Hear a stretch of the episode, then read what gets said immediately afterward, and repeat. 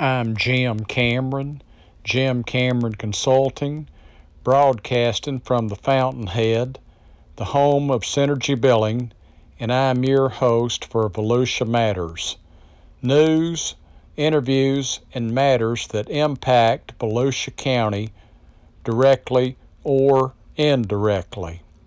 Now let's get on with some news. This week and next week, Volusia County Council and several city commissions and councils either held or will hold their final budget and tax rate hearings. So, uh, if you remember, September the 5th, Volusia County Council tentatively adopted a general fund ad valorem tax rate of 3.39 mills, which was lower than the rollback rate of 4.41 mills. But because of new accounting procedures, the public safety tax rate of 1.45 mills is now added to that, which totals 4.84 mills. But some council members uh, want further spending cuts, and that could affect the millage rate. So the council will finalize their new budget and tax rate today, September the 19th. We'll see what happens. Then, uh, cities like Daytona Beach, meeting tomorrow night, September the 20th, will have their final budget and tax rate hearing. Let's see what happens. But for further information, check out my budget and tax rate chart attached to this email. And this is your opportunity to speak up about next year's budget.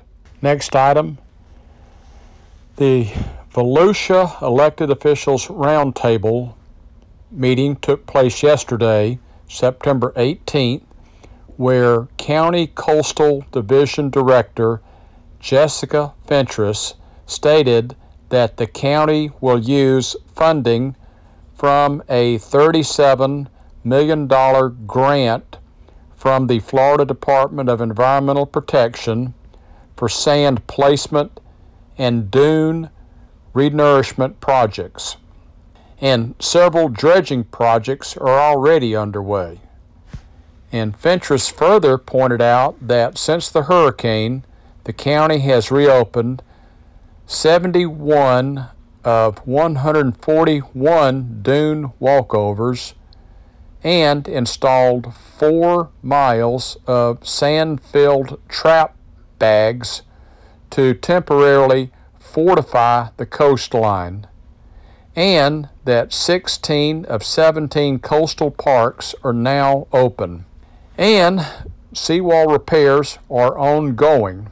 And with that, upcoming fall and winter repair projects include Sunsplash Park seawall and to repair Dahlia Park ramp and Ed Peck Park repairs, as well as other projects. And the county will still pursue additional federal funds. And while today's elected officials roundtable focused on storm recovery, I asked Volusia Emergency Management Director Clint Mecham about the possibility of future storms here in Volusia County. We are watching another storm that is not organized enough to be named now. Um, most of the, the services that have predicted major storms have told us anywhere between two and four. We've uh, named major hurricanes this season. We've experienced three so far. So, again, we'll we'll see what happens. Um, we're still expecting uh, the hurricane season to last probably into November this year because of water temperatures. So it's it's it's hard to say definitively uh, what kinds of numbers of storms that we're going to see, but um, thus far, uh, Mother Nature's been cooperating. So I wish I had more, something more definitive for you, but that's about the best I can do. Next item, moving on to Washington.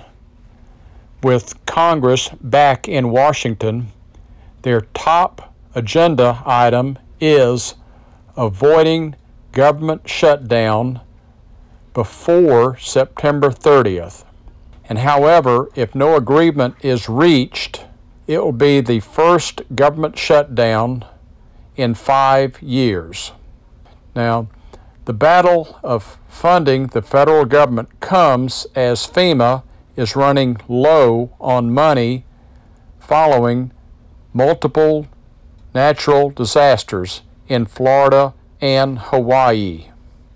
However, the U.S. economy is humming. Tax revenues are up, unemployment down. So, instead of the government deficit contracting, shrinking, it's actually grown one to two trillion dollars, which caught a lot of people off guard and have economists wondering if this latest federal deficit is a one time anomaly or something systemic.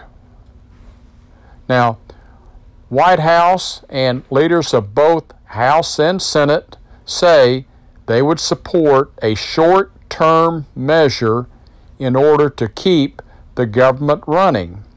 However, conservative Republicans in the House, such as the Freedom Caucus, are pushing for deeper spending cuts which again puts House Speaker Kevin McCarthy in a situation of if he has the necessary votes to pass what's needed to resolve this issue.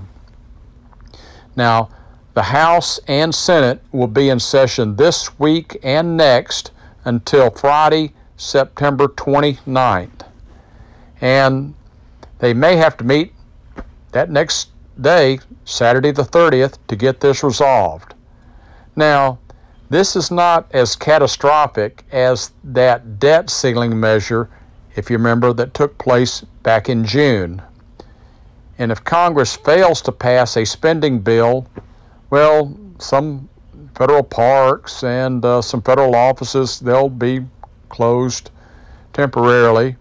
But it's the not it's not the same gloom and doom as that debt ceiling measure.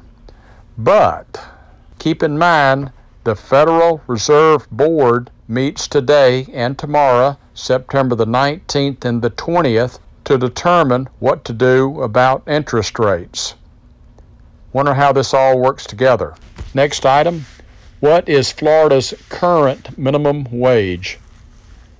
Florida's current minimum wage is $11 an hour and becomes $12 an hour at the end of this month, September the 30th. And as for tipped wage employees, it's $7.98 an hour and becomes $8.98 an hour at the end of this month. Now, you might remember back in November 2020 when voters approved Constitutional Amendment Number 2 to increase the state's minimum wage by $1 each September until it becomes $15 an hour in 2026. Beginning 2027, the minimum wage will be adjusted annually for inflation as it has been since 2004. And by comparison, Florida's current minimum wage is $15.50 an hour. Connecticut's minimum wage is $15 an hour. Massachusetts, $15. Washington State is $15.74 an hour. And for some more state news, last week, state CFO Jimmy Patronis announced that more than $32 million in unclaimed property was returned to Floridians in August. Now, since Patronis took office in 2017, more than $2.1 billion in unclaimed property has been returned to citizens. Now, it's said that one in five Floridians have unclaimed funds from a uh, some type of forgotten financial account. So if you haven't done so, give this a try. Go to fltreasurehunt.gov. Give it a shot. Now, going back to the cities, tomorrow night, September 20, Daytona Beach City Commission will review their 2024 legislative recommendations. These include funding request of $12 million for backup power generators at 113 sanitary sewer lift stations. Then also, they're seeking funding for projects to reduce flooding and funding for FDOT projects, including the I 95 LPGA interchange, replacement of the LPGA Boulevard Little Tomoka River Bridge, yay, and East ISB project, as well as other projects. They're also seeking funding for affordable and workforce housing. Now, their congressional recommendations include funding for Army Corps of Engineers flood control study and funding to assist with providing affordable and workforce housing and support funding for homeless initiatives. Moving on to education matters, uh, the Volusia School District and Volusia United Educators support personnel. Uh, this is school paraprofessionals and office specialists. They declared an impasse in their salary negotiations last week. Uh, while the district has proposed a 2% salary increase and longevity compensation for employees that have worked for the district five or more years, the Volusia United Educators support personnel want a 3% salary increase, retention, and longevity compensation. Now, declaring impasse should actually, actually expedite the timeline for Volusia United Educators and the district to continue talks. And by the way, here's some meetings and events that you want, might want to note on your calendar. The West Volusia Tourism Advertising Authority meets 9 a.m. September the 20th at Main Street, DeLand, and that's 100 North Woodland Boulevard. The Halifax Area Advertising Authority meets 2 p.m. September the 20th. Location to be announced. The Volusia PLDRC meets 9 a.m. September the 21st, Volusia County Chambers. And the Southeast Volusia Advertising Authority meets 9 a.m. September the 26th at New Smyrna Beach Area Visitors Bureau. And you don't want to forget V Cards, that's Volusia County Association for Responsible Development. Their building resilience flooding stormwater management seminar is going to be Monday, September the 25th, 8:30 to 11 a.m. at Daytona International Airport. Speakers include representatives from A Thousand Friends of Florida, Zev Cohen and Associates, and American Flood Coalition. And for more information, contact Kelly Constantino at 255 0981. And I want to remind you about the Riverfront Esplanade Phase 2 grand opening on October 6th. That'll be from 5 to 8 p.m. Now, this is the new section of the park from ISB South to Orange Avenue. And listen for more details in a future podcast.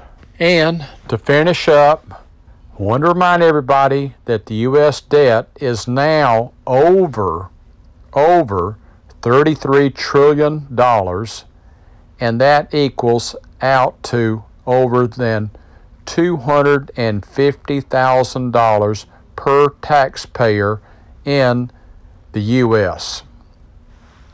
Now, look for a new podcast to be released next week, and the views expressed on this podcast may or may not necessarily express the opinions of Jim Cameron Consulting. And for more news, check out my newsletter, which is being emailed tomorrow. And if you're not receiving it, call me at 566 2140 and my $1,000 guarantee still stands. And in closing, I'd like to thank again our first responders, particularly our firefighters, EMTs, and paramedics. They're on duty around the clock to assure our safety. They do a fabulous job, and I want them to know that I very much appreciate their good work. This is Jim Cameron saying, God bless and roll tide.